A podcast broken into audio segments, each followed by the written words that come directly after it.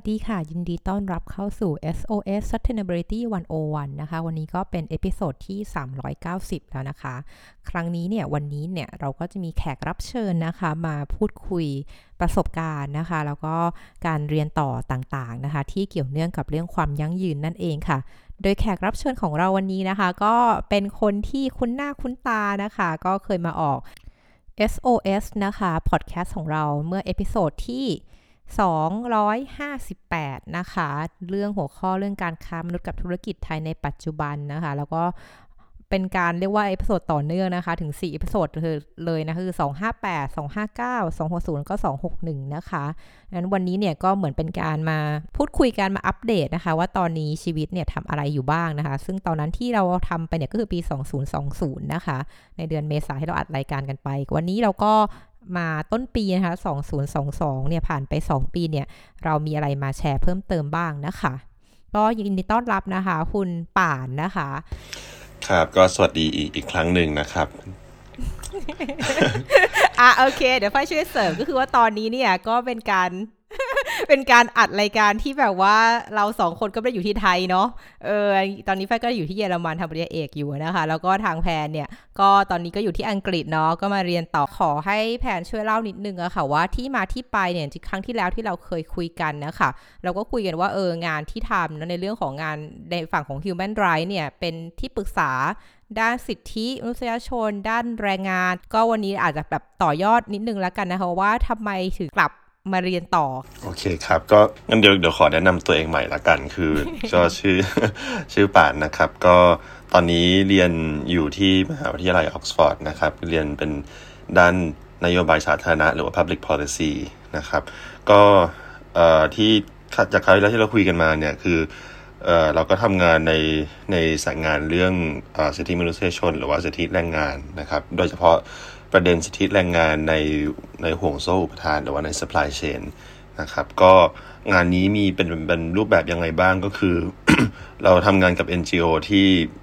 เบสอยู่ในอเมริกานะฮะแต่ว่าเขาจะมีออฟฟิศอยู่ทั่วโลกนะครับ คือเราก็จะดูประเด็นด้านการใช้แรงงานแบบบังคับ หรือว่าการการค้าแรงงานนะครับ labor trafficking ใน supply chain แล้วดูว่าในในความเสี่ยงในการผลิตสินค้าไม่ว่าจะเป็นในอุตสาหกรรมอะไรขึ้นมาเนี่ย มันมีความเสี่ยงในมิติไหนบ้างในด้านแรงงาน แล้วเราจะมีแนวทางการแก้ไขยังไงบ้างนะฮะแต่ว่าเราจะทำงานกับภาคธุรกิจจะส่วนใหญ่มีทำงานกับแบรนด์กับ manufacturer หรือว่า retailer ต่างๆ ในประเทศต่างๆนะครับเพื่อดูว่าในห่วงโซ่ประทานของเขาเนี่ยมันมีจุดไหนนะฮะที่มีความเสี่ยงด้านแรงงานในมิติอะไรนะฮะซึ่งเราก็จะทำงานกับภาคธุรกิจเนี่ยเป็นเป็นส่วนใหญ่นะฮะงานที่ทำเนี่ยก็คือจะมีหลายหลายมิตินะฮะ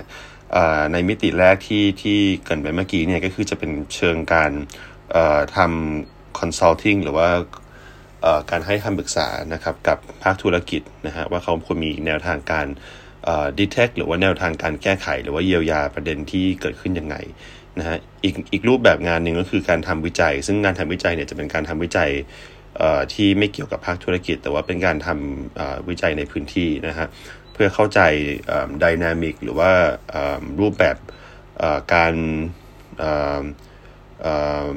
เคลื่อนย้ายของแรงงาน ไม่ว่าจะเป็นข้ามประเทศหรือภายในประเทศใดๆก็ตามนะครับแล้วก็จะมีในส่วนของเรื่องการทำ social auditing ก็คือเป็นการทำ audit นี่แหละ แต่ว่าเราเรียกว่า social auditing เพราะว่าเราจะมีการประเมินการบริหารจัดการด้านแรงงาน ด้านสวัสดิการ ด้าน ethics นะฮะของ สถานประกอบการในหลาย ๆ ที่ เพราะนั้นประสบการณ์ทั้งหมดที่เรารวมกันมาเนี่ยมันก็จะทำให้เราเข้าใจรูปแบบปัจจัยความเสี่ยงการนะครับใช้แรงงานแบบลึกซึ้งมากขึ้นนะครับเพราะเรามีการได้ข้อมูลมาจากหลายหลายหลายมุม หลายมุมฮะครับใช่นี่คือคร่าว ๆ ว่าเราทำอะไรมาก่อนก่อนมาเรียนนะฮะ แล้วหลังจากนั้นคือจริงแล้วก็เข้าใจว่าก็ค่อนข้างแฮปปี้กับงานเนาะแต่ว่าก็ยังตัดสินใจที่แบบเออถึงเวลาต้อง back to school แล้วคือกลับมาเรียนแล้ว อันนี้อะไรคือเออปัจจัยที่ทำให้ตัดสินใจว่าเออจะจะกลับมาเรียนค่ะถ้าเป็นภาพกว้างเลยครับ คือเรารู้สึกว่าเราก็ทำงานมา ประมาณ 8 ปีแล้วนะฮะ ส่วนใหญ่ก็คือทำงานในในด้านด้านสิทธิมนุษยชน แต่ว่าเรื่องประเด็นแรงงานเนี่ยคือค่อยค่อยมาทำหกปีที่ผ่านมานะครับ ก็เลยรู้สึกว่าเราเราได้แบบมีมีมีประสบการณ์ได้ได้ได้เข้าใจปัญหาจากมิติหนึ่งเนี่ยคือจากมิติภาคธุรกิจเนี่ยค่อนข้างค่อนข้างดีอยู่แล้วแต่ว่าเรารู้สึกว่า tools ต่างๆ ที่เราใช้หรือว่าแนวทางการแก้ไขที่เราคุ้นชินเนี่ย มันเริ่ม repeat ตัวเอง แล้วเราต้องการ perspective ใหม่ ๆ ต้องการเครื่องมือหรือ tool ใหม่ ๆ ใน toolbox เราที่เราจะเอาไปใช้ในการแก้ไขปัญหาตรงนี้ได้เราก็เลยมองว่ามันมีมิติไหนบ้างที่เราอยากจะเรียนรู้เพิ่มขึ้นหรือว่าคิดเพิ่มขึ้น ก็เลยมองมองมาที่เรื่องนโยบายสาธารณะนะครับเพราะว่าเรามองว่าจากการที่เราทำ intervention หรือว่า engagement กับภาคธุรกิจเนี่ย หรือคือเราเราเข้าใจว่าภาคธุรกิจเนี่ยเป็นเป็น driver สำคัญมากน้อยแค่ไหน แต่ในขณะเดียวกันความสำเร็จที่จะเกิดขึ้นมาตรงนี้เนี่ยมันก็ยังถูกลิมิตอยู่ เพราะว่าภาคธุรกิจทำคนเดียวไม่ได้ หรือว่าภาคประชาสังคม หรือว่าภาค NGO เนี่ยทำทำคนเดียวไม่ได้ คือทุกคนที่เราคุยกันที่เราเคยคุยด้วยในด้านนี้เนี่ยเขาก็ชอบโยนเอ่อเอ่อ challenge ตรงนี้เนี่ยกลับไปที่ภาครัฐ ว่าภาครัฐทำยังไงให้เราสนับสนุนหรือว่าเกื้อกูลธุรกิจที่มีความรับผิดชอบมากขึ้นได้ เราก็เลยสงสัยว่าวันให้ด้วยอะไรอย่างนี้ มี incentive ให้มีแรงจูงใจให้ โอเค ครับก็เลยคิดว่ามันเป็นมิติที่เราอยากจะ explore ตรงนี้มากขึ้นก็เลยคิดว่าโอเค ตรงนี้แหละคือโอกาสที่เราจะกลับมา back to school มามามาเปิดมุมมองมามาเปิดมิติใหม่ ๆ ที่เราอาจจะยังคิดไม่ถึง หรือว่าจะเริ่มคิดแล้วแต่ว่าอยากต้องการ ความช่วยเหลือในการในการ expand มากขึ้นนะฮะก็เลยอยากจะกลับมามามาเรียนต่อนะครับโหนี่จริงๆ แล้วก็แอบเป็นระยะเวลาการทำงานที่เท่าๆกันเหมือนกันนะ เพราะเราก็ทำมา 8 ปีเหมือนกัน ก็กลับมาที่นี่ก็ประมาณนั้น ด้วยเหตุผลที่ก็คล้ายคลึงในแง่ที่ว่ารู้สึกว่าอยากจะลงลึกในรายละเอียดบางอย่างของการทำงานที่ทำมาตลอดเนี้ย ในเรื่องของความยั่งยืนนี่แหละ ก็แต่แบบรู้สึกว่าอยากจะมีเวลาในการทำวิจัยรีเสิร์ชมากขึ้นในส่วนที่เราสนใจจริง ๆ ในเชิงลึกก็เลยคิดว่า เออ ก็มาเรียนต่อดีกว่าอะไรอย่างเงี้ยค่ะ แล้วก็เออก็ทำงานไปด้วยได้ ทีนี้พอหลังจากที่เรามองว่าหลังจากที่ที่ที่ที่เรารู้สึกว่าเอออยากจะมาดูในภาพใหญ่เพื่อเชื่อมโยง หรือ connecting dot ที่บอกว่ามันต้องมีภาครัฐเข้ามาเกี่ยวข้องด้วย นอกเหนือจากการที่ธุรกิจทำแล้วอะไรเงี้ยมันควรจะเป็นยังไงเลยมาลงที่นโยบายสาธารณะ ตรงนี้นี่เข้าใจว่า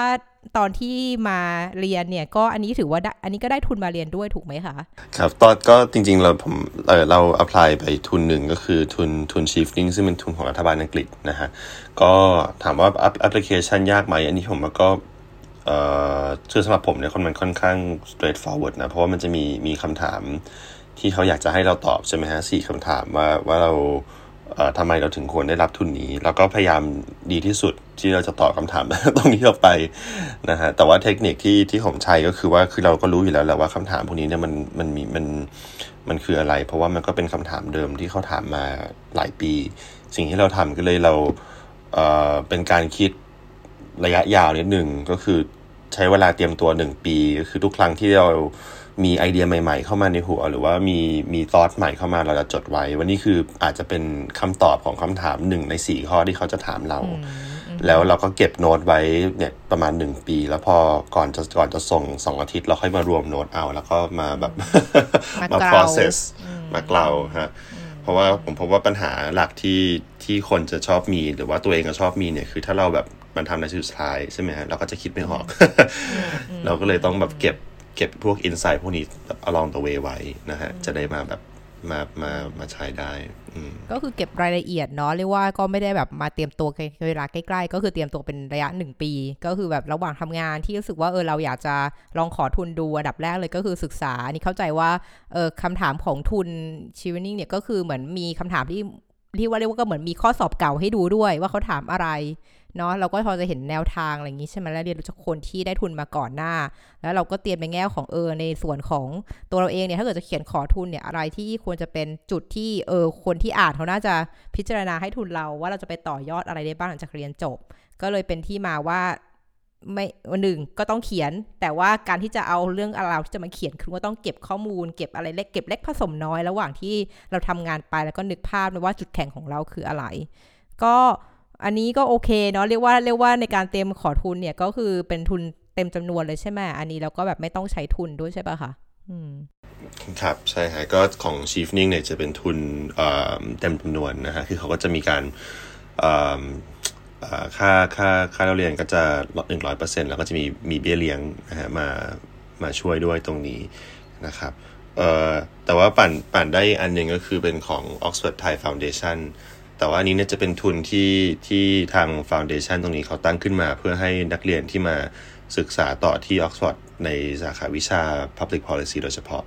นะครับ อันนี้ก็เลยเลยโชคดีว่าเราได้มีสองทุนมามาประกอบกัน ครับโอเค ดีเลย ดีเลย ถ้าอย่างนั้นตอนนี้พอเราพูดถึงอในแง่ของก่อนที่เราเราทำอะไรมาเนาะแล้วก็เราก็เรียกว่าเตรียมตัวขอทุนจนเราสมัครทุนเสร็จเราได้ทุนมาแล้ว ตอนนี้อาจจะให้เล่าถึงตอนที่แบบอาชีวิตที่นี่เป็นยังไงบ้างตอนนี้ก็เรียกว่ามาอยู่ที่ออกฟอร์ดนี่ประมาณ 3-4 เดือนใช่ไหมหรือว่ามากกว่านั้น 3-4 เดือนอืมสามสี่เดือน อาจจะขอให้เล่าชีวิตที่นี่นิดนึงว่าแบบว่าเรียนมันยากมันยากมากๆไหมหรือว่าเนื้อหาการเรียนมันวิธีการสไปการเรียนการสอนเนี่ยมันต่างจากที่ไทยที่เราเคยเรียนไหมแล้วก็เพื่อนๆร่วมเรียนเป็นยังไงอะไรอย่างเงี้ยค่ะ อันนี้ฟรีสไตล์จะแอบถามคำถามโอเคก็คือผมว่ามันก็มันก็เป็นแบบวิธีเรียนที่ที่ค่อนข้างดีเลยนะ เพราะว่าเรา มัน มันเป็นวิธีเรียนที่เขา เอื้อต่อการการคิดแบบเรียกว่า free thinking นะคือนอกไม่มีกรอบอะไรอย่างนี้ทำนองนั้นหรอใช่คือเราเราเราจะคือมันมันมันมันจะในในทุก class discussion เนี่ย คือ professor เขาจะไม่เคยมาสรุปให้ฟังว่าว่าโอเคเขาคิดว่า best practice หรือว่าแนวทางคิดที่ถูกที่สุดเนี่ยมันคืออะไร แต่ว่ามันจะเป็นเน้นการเอา ไอเดียจากหลาย ๆ มิติหรือว่าหลายมุมมองเนี่ยมาหยอดให้เราให้เราอ่าน ให้เราคิดให้เราถกเถียงให้เราดีเบตกันต่อนะครับเพราะฉะนั้นเวลาเรา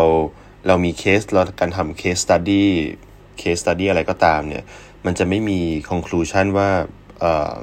ตัวละครหลักในเคสตัดดี้นี้เนี่ยควรจะต้องทำอะไรในสถานการณ์แบบนี้ เพราะว่าเขาบอกว่า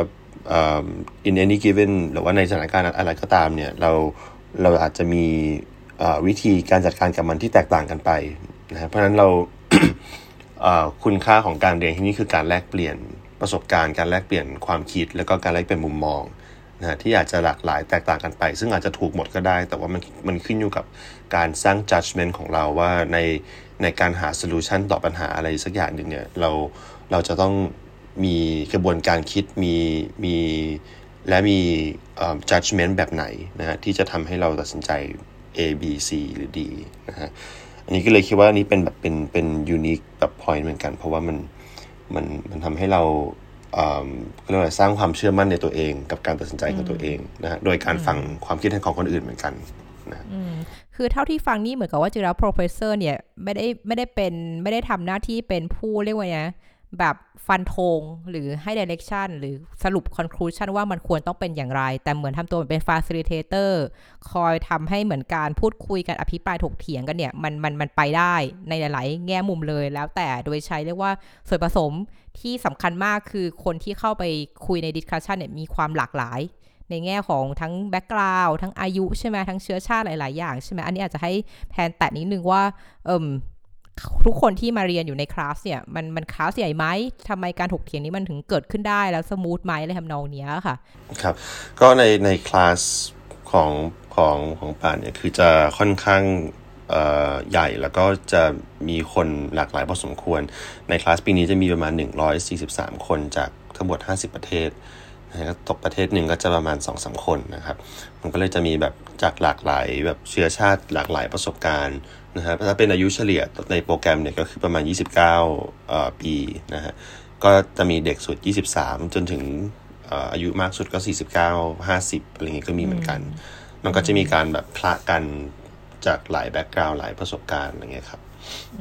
ซึ่งซึ่งจะ helpful มากเวลาเราเราเราทำ case study เพราะว่าวิธีการสอนที่นี่เนี่ยคือจะเป็นการเน้นเน้น case study เป็นหลักคือเขาจะเอาแนวคิดจาก business school มามาใช้ นะว่าถ้าเราจะเทรนแบบ practitioner หรือว่าคนที่จะไปไปทำงานจริง ๆ ในด้าน policy เนี่ย คุณจะต้องมีการ expose กับกับ case study ในหลายรูปแบบ เพราะนั้นการใช้ case case method เป็นเป็นแนวทางการสอนบวกกับประสบการณ์ของคนที่เข้ามาที่ค่อนข้างหลากหลายเนี่ย มันจะมี class discussion ที่ค่อนข้างน่าสนใจ ซึ่งอันนี้คือถ้าเกิดจะลองเทียบเคียงดูจากที่ ที่ที่เราเคยเรียนลักษณะนี้แต่ที่เยอรมันเนาะมันก็จะมีประเด็นแบบว่าเหมือนกรณีศึกษาเรื่องหนึ่งเรื่องหนึ่งอย่างเงี้ยออพอให้คนในคลาสมาคุยกันเนี้ยเขาก็จะบอกว่า โอเคเนี่ยที่ประเทศเขาทำแบบนี้นะ เป็นแบบเป็นเป็น good practice คือมันทำได้แล้วมัน solve the problem แต่ว่าเหมือนกับ คนที่อาสมมติว่าตอนนั้นเพื่อนเรามาจากพวกกลุ่มแบบแอฟริกากับลาตินอเมริกาอย่างเงี้ยเขาจะบอกเฮ้ยอันนี้มันไม่ work ที่ประเทศเขาหรอกอะไรอย่างเงี้ยเออเออเรื่องเรื่องเรื่องการถกเถียงกันพูดแบบเนี้ยมันมันในในคลาสที่ที่ที่ที่ที่ที่แพนเรียนเนี่ยมันมันมีข้อสรุปหรือมันมันยังไงต่อแล้วในแง่ของเวลาเราบอกว่าทุกคนมาจากหลายประเทศทั้ง 50 ประเทศอย่างเงี้ย คิดว่าเวลาคุยเรื่องเคสเนี่ยเขาเขาเขา เขาไฟเขาเจอคำตอบอย่างไร หรือเขาแบบได้ข้อสรุปอะไรไป ถ้าเกิดว่ามันมีความแตกต่างในแง่ของการลงมือทำในพื้นที่ของเขาอะค่ะผมว่าอันนี้เราผมผมว่าสิ่งที่ได้จากการคุยแบบนี้เนี่ยคือเป็นเป็นแนวคิดอื่น ๆ ที่เราอาจจะคิดไม่ถึงนะฮะหรือว่าเป็นประสบการณ์เป็นเป็น judgment ที่ คนอื่นอาจจะจะจะจะอธิบายออกมาได้ได้ดีกว่าเรานะฮะทำให้เราเห็นแล้วก็เข้าใจกระบวนการตัดสินใจของเขาในสถานการณ์นั้นๆนะฮะซึ่งว่าทุกคนก็คือค่อนข้างเข้าใจว่าอะไรที่ที่ที่ work ในบริบทหนึ่งเนี่ยมันอาจจะ transfer มาในบริบทเราไม่ได้ แต่สิ่งที่เราได้จากการคุยเนี่ยคือเป็นเป็นแนวทางวิเคราะห์ปัญหา หรือว่าแนวทางการ generate solution แล้วก็ execution ไม่ว่าจะเป็นเทคนิคต่างๆ หรือว่าการการการทำให้มันเกิดขึ้นในใน context ของเขา แล้วเราก็ต้องมาดูว่าจากที่เราได้ยินมาเนี่ยเราเราจะเอาอองค์ประกอบไหนเข้ามาใช้ในบริบทที่เรามีความรู้ด้านนั้นมากกว่านะเพราะนั้นตัวตัว learning ผมมองว่ามันมีสอง step ก็คือเป็นการ learn หรือว่าเป็นการเรียนรู้ในในห้องจากเพื่อนจากจากอ่อ professor จากการอ่าน อันนี้คือเป็น step แรก คือเราต้องเข้าใจสิ่งที่เกิดขึ้นตรงนี้ก่อน แต่ step ที่2ที่สำคัญที่สุดที่ที่เราอาจจะยังต้องทำเองเนี่ย ก็คือการเอาทุกอย่างเนี่ยมาผนวกรวมกัน แล้วก็คิดกับตัวเองว่าในบริบทของงานของประเทศของของสถานที่ที่เรามาเนี่ย เราจะเอา lesson พวกนี้ไป apply ยังไงผมว่า step ที่สองตรงนี้แบบสำคัญอาจจะสำคัญมากกว่า step แรกอีกนะครับเพราะฉะนั้นมันต้องต้อง ต้องเผื่อเวลาคิดตรงนี้ด้วย คือบางคนจะชอบบอกว่า เวลาเรามาเรามาเรียน master หรือว่า PhD เนี่ยเขาก็จะชอบมี guidance มาใช่ไหมครับว่า โอเค class discussion มันสี่ชั่วโมงนะ self study แปดชั่วโมง แล้ว you โอเคแล้ว จริงๆ ผมว่าตรงนี้มันยังยังไม่โอเค เราเราเราต้องคิดด้วยว่าเราต้องเผื่อเผื่อเวลาคิดกับตัวเองด้วย ว่าเราจะเอาเราจะกลั่น lesson พวกนี้เนี่ยเอาไปใช้ในชีวิตประจำวัน หรือว่าในชีวิตของเรายังไงตอนเราเรียนจบแล้วฮะจริง ๆ ผมเคยผมเคยผมคุยกับ dean ตอนตอนต้นปีนะคือเขาเขามีมีการจัดให้เราเจอดีนวันออนวัน แล้วก็ถามดีนว่าเนี่ยตอนนี้รู้สึก overwhelm มาก เพราะว่าแบบคลาสก็เร็วแบบ fast pace มากคอนเทนต์ก็ dense แล้วก็แบบรู้สึกว่าเราเราเรายังมีเวลาคิดให้มัน deep dive ลงไปไม่พอ เราต้องทำยังไงบ้างดีนก็บอกว่าอ ยู่จะอ่านอยู่จะคุยอยู่จะอะไรก็ตามเนี่ยในวีคก็สำคัญ แต่ว่าสิ่งที่สำคัญที่สุดที่ควรที่จะจะหาเวลาทำเนี่ยคือใช้เวลาอย่างน้อย 2 ชั่วโมงกับตัวเองต่ออาทิตย์นะฮะในการนั่งคิดวิเคราะห์ในการนั่งอ่านอะไรก็ได้สักหนึ่งอย่าง แล้วก็ analyze มันแบบ deep dive จริง ๆ แล้วก็ถามตัวเองว่าเราจะเอาตรงนี้เนี่ยไป apply กับสิ่งที่เราเราอยากจะมาแก้ไขเนี่ยยังไงได้บ้าง เพราะนั้น personal thinking time ตรงนี้เนี่ยผมว่าสำคัญเหมือนกัน สรุปนิดนึงว่าสุปก็คือว่าการการเรียนที่นี่ถึงแม้ว่าเป็นการ case study มีเอาอะไรมาคุยกันเงี้ยเออสิ่งที่ควรจะเป็น key take away หรือนำไปใช้เนี่ย คือไม่ใช่เรื่องของเนื้อหาข้างใน แต่เป็นเรื่องของโครงสร้างการคิด step ในการ structure step ในการเออแก้ปัญหาที่คุณต้องเอาไป apply ในบริบทของประเทศนั้นๆ ของตัวเอง อันนี้คือเป็นใจความที่แบบว่าที่เรามาคุยกันเนี่ย ไม่ใช่เพื่อไป copy paste จากที่อื่นมาเขาทำอะไรแล้วก็มาทำกันเอง แต่ว่าก็คือเป็นการเหมือนเรียนรู้วิธีการคิดวิธีการแก้ปัญหาแล้วลองไปใช้ apply ดูซิว่า วิธีเนี้ยมันมันมันใช้ได้ทั้งในประเทศละตินอเมริกาและแอฟริกานะแต่ในเอเชียต้องมีเรื่อง cultural เรื่องอะไรเรื่องความเชื่ออะไรอีกแบบนึงหรือเปล่าที่ต้องเอามาใส่เข้าไปด้วยเป็น factor ในการแก้ปัญหาเนาะทีนี้เมื่อกี้ทางทางแพนก็ได้พูดถึงเรื่องของตารางเรียนเนาะว่าแบบว่ามันมันเนื้อหามันเวลาเรียนค่อนข้างเยอะ จริงแล้วการเรียนที่อังกฤษเนี่ยค่อนข้างน่ากลัวมากใช่ไหมเพราะว่า master ก็ปีเดียวใช่ไหมคะซึ่งแบบ เอออย่างของพวกฝั่งเยอรมันที่เรียนเนี่ยคือแบบชิลชิลแบบประมาณว่าจะเรียนกี่ปีก็เรียนไปเรียนให้ผ่านสอบไม่ผ่านก็ค่อยมาสอบใหม่ ไม่เป็นไรอะไรอย่างเงี้ยตามสบายเลยอะไรอย่างเงี้ยก็จะไม่ได้มีความกดดันเรื่องเวลาขนาดนั้นเนาะทีนี้เราอยากให้แบบอาเอาเป็นเอาเป็นรายละเอียดชัดๆนิดนึงว่าตารางเรียนจริงแล้วที่บอกว่ามันเรียนแน่น แล้วก็เนื้อหาก็ค่อนข้างหนัก วันหนึ่งเรียน 6 ชั่วโมงเข้าคลาสหรือว่ายังไงอะไรตรงเนี้ยค่ะ ครับนี่ต้องเปิดตารางดูเลยนะฮะ โอเค แต่ว่าของอของที่นี่ฮะก็คือโอเคโปรแกรมโดยโดยรวมเนี่ยของอังกฤษมันก็จะถ้าเป็น master มันก็จะส่วนใหญ่ปีหนึ่งใช่ไหมฮะแต่ว่าทีนี้ของออกซฟอร์ดเนี่ยเทอมการเรียนเขาจะจะสั้นกว่ามหาลัยอื่น ๆ ในอังกฤษนะมากกว่าก็คือเทอมเราเนี่ยจะประมาณ 8 อาทิตย์ ไม่ใช่ประมาณหรอกคือ exactly 8อาทิตย์อาทิตย์โอเค